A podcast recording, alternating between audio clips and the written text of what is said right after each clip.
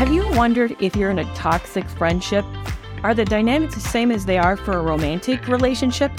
In this episode, Tara and I are going to tackle the impact of toxic social relationships on our mental health. And in today's self help tip, you're going to learn a great way to manage interpersonal boundaries by using a hula hoop, of all things. Thank you for joining us on Breaking Free from Narcissistic Abuse, where we talk about strategies, tips, and tricks on navigating and recovering from narcissistic abuse. I'm your host, Dr. Kerry McAvoy, a mental health clinician with over 20 years' experience and author of Love You More, a graphic inside look at my experience of a toxic relationship. And I'm your other co host, Tara Blair Ball, a certified relationship coach and abuse survivor and author of Reclaim and Recover Heal from Toxic Relationships with a seven step guided journal. Few years ago, right after I got out of that toxic relationship, I moved to where I live now, to Austin, and I knew absolutely no one. So here I am in a new town, knowing no one and desperate to make a relationship. And I was out at the pool because that's how I love to work out. And there was a woman that was sitting there that seemed, you know, she was a pretty attractive woman. Yeah, I could tell she's a, maybe a decade younger than me or so. And we struck up this great conversation and we ended up developing a relationship that seemed really great. I was so thrilled to have met somebody because I truly had no contacts outside of my sons. And, and then it was kind of iffy with my kids. So I was just feeling just, just no relationships. I noticed when I was getting to know her that she loved to talk about herself, really wasn't very interested in what I had to say, dominated the conversation, but she had some truly difficult issues. She had a serious medical condition that would put her into the hospital. And so I understood that. I mean, my own son was facing some pretty serious medical issues. So I understood that there's a lot of intensity around that, a lot of focus around that. And then she did this other really fantastic thing. She started including me with her friend group. We would go out like once a month to dinner, and I got to meet these other women my age and had a fabulous time. And this was the period of time when I was writing the book and I was trying to make sense of what's happening. So it was on my mind, and I was talking a lot about it because I was probably trauma dumping, to be honest with you, but that's where I was at at the moment.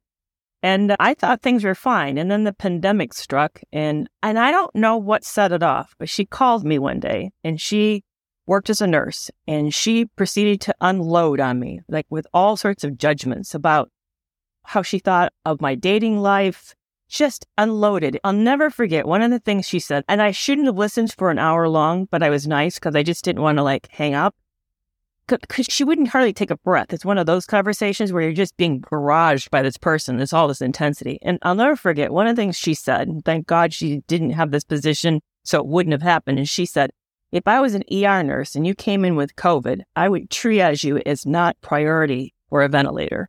Wow. I was blown away.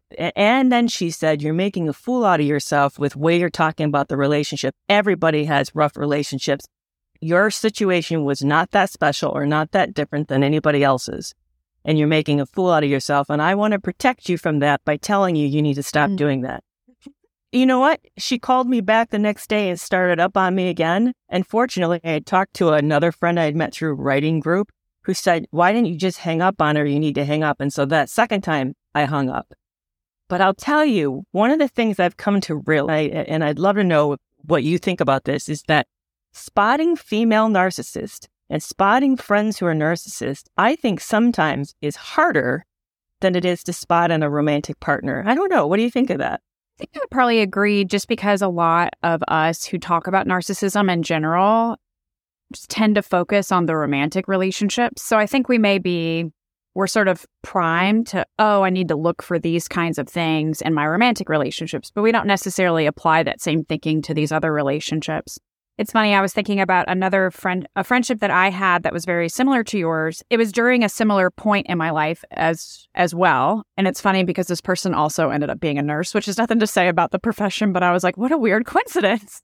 And she was an ER nurse. I had become friends with her shortly before I left my first husband, and I just was in a really vulnerable, bad place. And I really appreciated the ways in which I realized later that she was controlling at the time, I just didn't know what to do. I felt really overwhelmed and scared. And so, for someone to tell me, you should buy a new pair of jeans, or you should dress this certain way, or these kinds of things, was actually really helpful at the time because I was getting into dating. I hadn't dated in 10 years. I didn't know what I was doing. So to have someone step in and be like, "Oh, let's get you some makeup. Let's let's do these things." But then I realized later that she would make these really critical statements about things that I would wear. She'd be like, "Why are you wearing that?" Or I bought you those earrings as a gift. Why didn't you wear them to our dinner tonight? Or I dressed up nice. Why didn't you? Which if a romantic partner had said those things to me, I would have been horrified.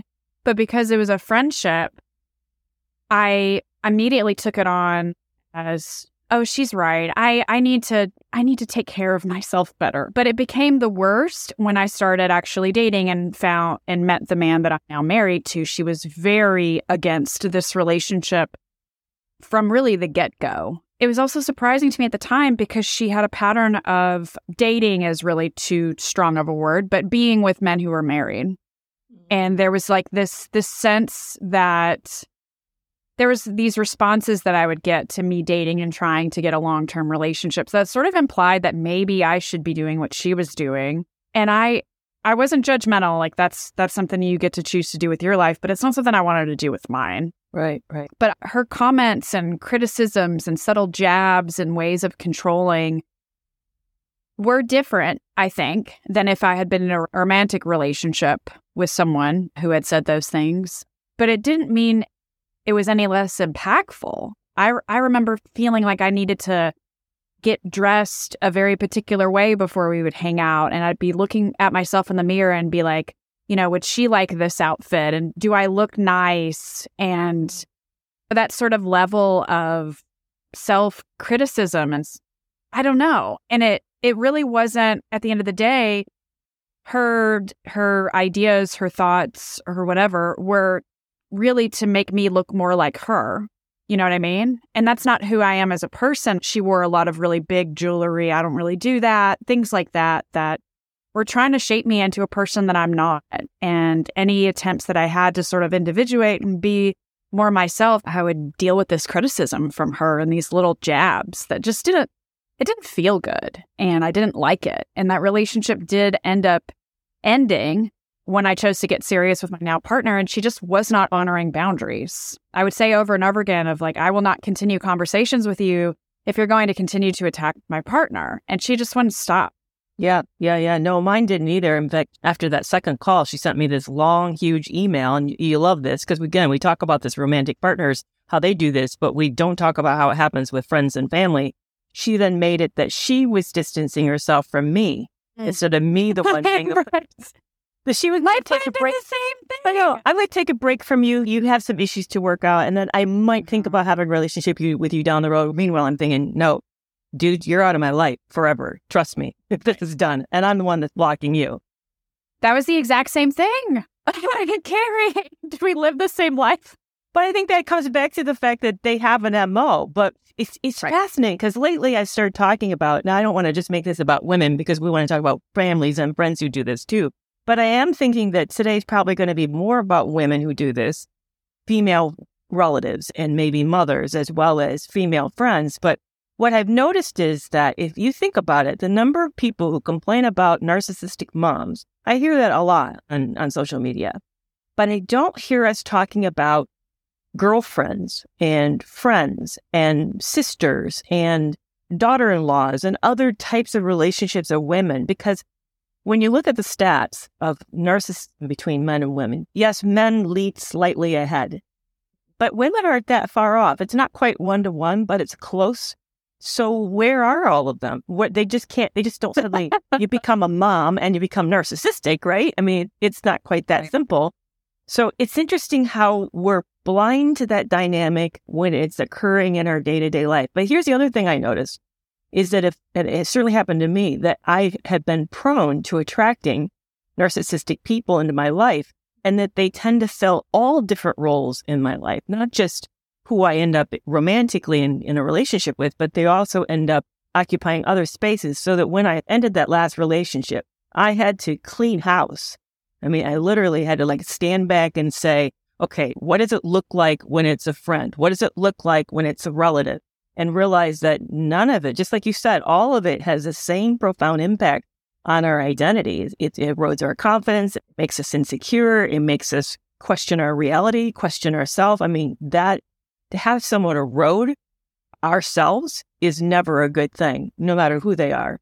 That was actually what I was going to mention was the idea of this cleaning house. That has been the case. Mm-hmm. It was absolutely the case for me. And it has been the case for nearly every client I've worked with who has left a toxic, abusive, narcissistic partner is that when that relationship ends and they get into a healing process, they start realizing that the relationships that they had outside of their romantic relationships also were problematic, usually in similar ways, but sometimes in different ways, but very problematic. And that when they start healing and growing, what they see a lot is that those relationships end up getting left behind. Yeah. That was absolutely my experience is when I left that ex, I had several friendships that ended up ending or either my choice or their choice, family relationships that ended because I was no longer the person as I got healed and was healing and getting better. I, I wasn't someone they could manipulate as well or as easily anymore. And that level of tussle and pushback and the fact that I was holding boundaries and ending conversations, some of those relationships just naturally ended because of that. And other times, I, I just was fed up and I was done. Mm-hmm. Mm-hmm. Yeah, it, it, the same for me too. I realized I really had to assess relationships and to learn to recognize there because there's some arrogance on my part. Here's here was my thinking. I mean, I'm not clueless to narcissism. I learned about it in graduate school when I was 24 years old. So I recognize it when I meet it and see it in other people. But I had the arrogance to think, oh, they're just a friend. I'll just do fun things with them, and then that won't impact me. It's not like I'm coning on them to help raise kids or I'm p- combining finances or running a household with them. We'll just keep them over in this corner of my life, and somehow that will be safe. Well, no, it doesn't work like that. I had to accept that unsafe people are unsafe all the time. It's, it's not something that I have that kind of control over. So, so part of it was for me to recognize my pride around that issue and to be more realistic about it. But I think the other thing is, is that, and, and this is the hard part. There's a lot of unhealthy people. There's just a lot of unhealthy people. And so that means then that there's not a lot of to choose from to have rich relationships, you know, that I have to be pretty careful and selective and be okay with the fact that learning to be on my own more than maybe that I necessarily want to be. So I don't know. Did you feel more isolated when you started to get a little more careful about who you let into your life? Yes. And I honestly, I think that was why those friend and family relationships were so difficult because we so often say, it's okay if I don't have a romantic partner because at least I have my friends and family. But then when you look at it and you realize, oh, all of my friends and family members are as dysfunctional as my relationship with my former partner, and I'm trying to get healthier, and they are in a lot of ways not okay with that, pushing back, not honoring boundaries, it can make us feel stuck and powerless again. And that's definitely how I felt is when I was having to decide, am I going to be okay being alone? Tr- what would be truly alone? I don't know if cleaning house is the term. I, I kind of felt like my life kind of blew up. Like mm-hmm. my marriage ended, friendships, family relationships all kind of blew up really back to back. And I was having to decide, like, can I be okay with being alone? And I I had to make that decision for myself and for my children of, of really it was what was best. Like I didn't really having to work on that self talk that it's it's okay if I'm alone and I can learn to enjoy being with myself and I'm lovable. And just because I don't have any relationships right now doesn't mean I'm not going to have them in the future. And as someone who struggles and struggled so much with codependency, that for those of us with codependency, being alone is like our greatest fear. We want to avoid that at all costs, having to work against that. That, yeah. that fear of being abandoned and how that somehow reflected on my own self worth. But in the space I'm at today, what I did is clearing out that garbage made space for some really awesome relationships that I have today. And I wouldn't have had that space before if I still was was staying and trying to set boundaries to make these unsafe relationships safe. That's such a great point. That really is a great point that it's easy to fall into the scarcity mindset to think that yes. this is going to be this way for forever. I, I did this at the same time the pandemic hit and I worked from home mm-hmm. for myself. So here I'm living alone. I'm now isolated to my house. I can't even go to the pool to work out or to the gym to work out. I'm literally isolated to my little studio and my relationships are all gone and I'm thousands of miles from any extended family. I was so alone that one day a iron from the top of a dryer, because I have a double stack dryer, fell and it missed my head. And I realized that if it hit my head and I went unconscious, I don't know how long it would have taken for anyone to know something bad happened to me. That's how alone I was. It probably would be days. And so it's sort of like a startling realization to to to know that no nobody would even miss me for days. But what I discovered was, and here's how I faced that fear, because honestly, Tara, for me, I don't see myself as necessarily codependent, but as autistic person who's always felt like on the outside of things and struggled with a lot of isolation as a teenager and a child. Yeah, I feared it too because it felt like some kind of um, mm, I knew I could survive myself, but it just felt like this, I don't know, almost this, I can't describe it, just anxiety, this horrible anxiety. But what I would do is I would say to myself, are you doing okay with yourself right now? Is this a good moment? Are you doing things that you enjoy? Yeah, I am. I, I was writing at the time and I was, you know, catching up on things that I'd missed on TV that I, when I was out of the country and didn't get to watch. I mean, it was sort of like getting to kind of control my schedule and eat what I want to eat and all of that. I moved into learning how to enjoy that and enjoy those moments with myself and realizing that there was a sufficiency in that. There was pleasure in that. And that I'd not, yeah, I've always spent a lot of time in my own thoughts. So that wasn't anything new, but I learned to enjoy my presence. And I know that sounds like, mm. how can you not do that? But it's amazing how we aren't really taught to do that growing up, but it helped me so that then I knew that I was enough but you're right. If you're managing all these relationships, and let's be honest, they're a lot of work.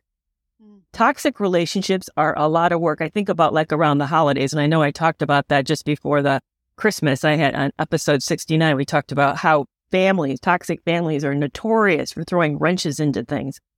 You have to then deal with every possible conflict that comes up. They want things this way, or no, the kids can't play that way, or no, they won't vacation this way. I mean, you have all this stuff you're trying to navigate. And that takes up a lot of mental and actual time and space and energy.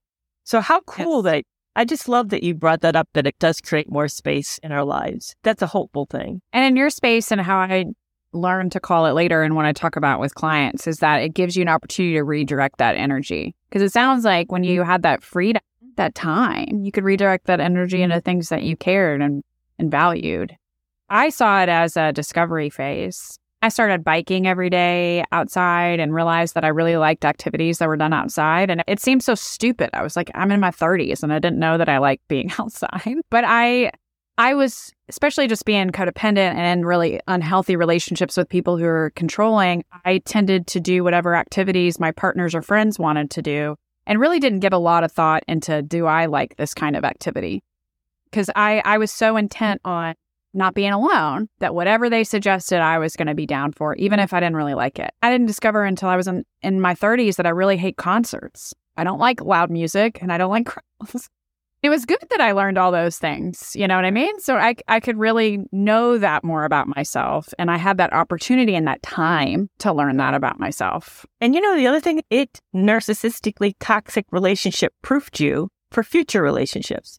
The same for me too. Once I began to own and enjoy my presence. And I mean, I almost think about narcissistic relationships want you to be small. They want you to be tiny, less, quieter. Uh, they constrict you. But when you begin to be yourself and you enjoy learning how to fill that space, then the next time someone starts to put pressure on you to be less, you're like, no, no, no, I'm not so interested in that anymore. And I think that's good because that helps us then recognize it. If we can learn to say, oh, yeah, they're kind of putting down what I watch or what I would like to do. I don't really want them dictating that about me. And we can be able to spot the signs earlier and faster. I think, too, that being able to enjoy ourselves also means that we're better able to set those boundaries because really the worst case scenario when you set a boundary is that you no longer see that person anymore. You know, they're violating that boundary so mm-hmm. they don't get the pleasure of your company anymore. I, for so long, wouldn't I might set a boundary, but I definitely wouldn't enforce it because I was so terrified of being abandoned, being left alone. And that's the counterintuitive thing is that in order to be able to have healthy relationships, we also have to be okay with that relationship not being there anymore. being able to say like I'm not willing to tolerate this behavior and you you don't get the pleasure of hanging out with me if this behavior continues. Right. And it's only possible when you know that you're okay. When Yes. you really come to enjoy yourself, then that becomes an easier limit to set. I- know that that's why I didn't set those limits for exact same reasons that you didn't set the limits because I was afraid. I didn't want to be alone. I wanted to be liked. I needed them to kind of prop me up, make sure that say that I'm okay so that I knew that I was okay. But once I knew that I was okay and didn't need that, then it made all of that much easier to set limits around. I'm also really glad for our friendship. I'm certain you've been called a narcissist before. I've been called a narcissist before. So it's nice that we can be friends with each other. Oh, very rarely, but usually, and usually I get spots But people who are angry with me. I've triggered them. I say that jokingly, but it's the whole like someone who is, I mean, those projectors, like know. they realize that they are abusive or whatever. So they're going to like project it onto you and say that you I are. know, but I, I agree with you. I'm so thankful for our relationship. You're It's like you, which is pretty great. Yeah, thank you. So how cool. I thought we were going to go in one direction about friends and we ended up talking about how to survive these relationships and become more. I love the direction we took with this today. That was really interesting. Yeah. And I don't think enough people talk about that. How, Yeah. how we get there and what that can look like and how it's not such a bad thing to have that, have that space. It isn't. It isn't. I say that's been the silver lining of the COVID pandemic and gave me the gift of myself. I like that.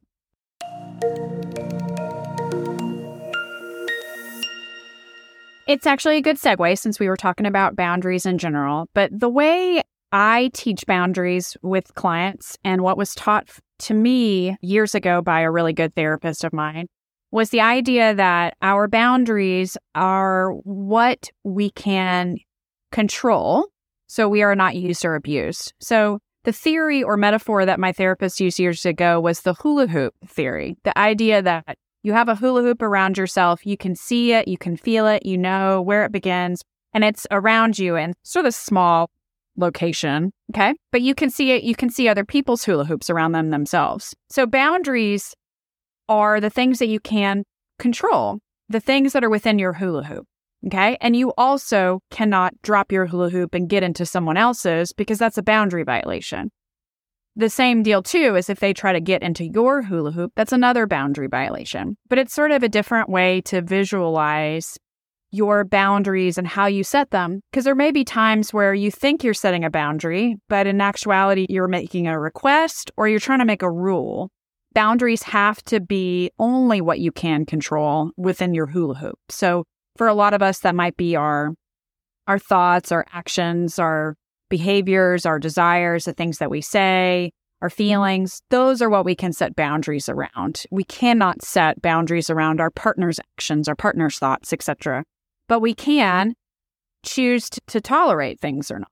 So for example, if if my boundary is that I'm not going to participate in conversations where there's yelling, I'm very clear about what I am defining, which is it's not that my partner can't yell at me. My partner can yell at me all that they want, but I don't have to stay there and take it. I can not yell back and I can remove myself from the situation. That's how it how the boundary works for us. And I think that hula hoop gives us a good reminder to stay within to stay within. I I don't know about you Kerry, but I have really struggled with violating other people's boundaries because if I I thought if I could change or control their behavior, then I would feel safe or I would feel comfortable. We've got to stay in our own hoop. I love that because it, this is the toughest part about boundaries is to identify what you actually can control and what you can't. And you're right. Most of us externalize our control and try to control our environment. We want our environment to be safe so we feel safe. So we want people not to yell at us so we feel safe, or we want people to behave whatever. We kind of think about the behavior we want them to do differently, which will make us feel better. But you're right. We don't have control over that. That actually makes us weak when we try to control it. We control over is whether or not we stay in the room when they're yelling or whether or not we stay in the relationship with somebody who doesn't stop using bad names or cussing us out. Those are the things we have control over. So I love the hula hoop is a really great way to visualize that because it's a hard thing to imagine. So this is a fantastic idea. I really, really love it. I actually learned it at a couples retreat with my ex husband years and years ago. And we both had to stand around with our hula hoops around ourselves. Okay. So if you need a physical reminder, go buy a hula hoop and Go buy a hula hoop. Yeah, there you go. Yeah, there you go. All right. Thank you for that. Have you realized you have a friend or family member that may be narcissistic and or abusive? What has that been like for you? And are you going to buy a hula hoop to help yourself better visualize how to do boundaries? You can let us know by emailing us at hello at breakingfreewithcarrieterra.com. If you haven't yet, make sure you follow or subscribe, write us a review, and if you know someone who would benefit from this episode, make sure to share it with them. If you're not following us on social media yet, you can check me out at Tara.relationshipcoach and Kerry at Kerry McAvoy PhD. We will see you back here next Monday, where we'll be talking about the dark triad personality.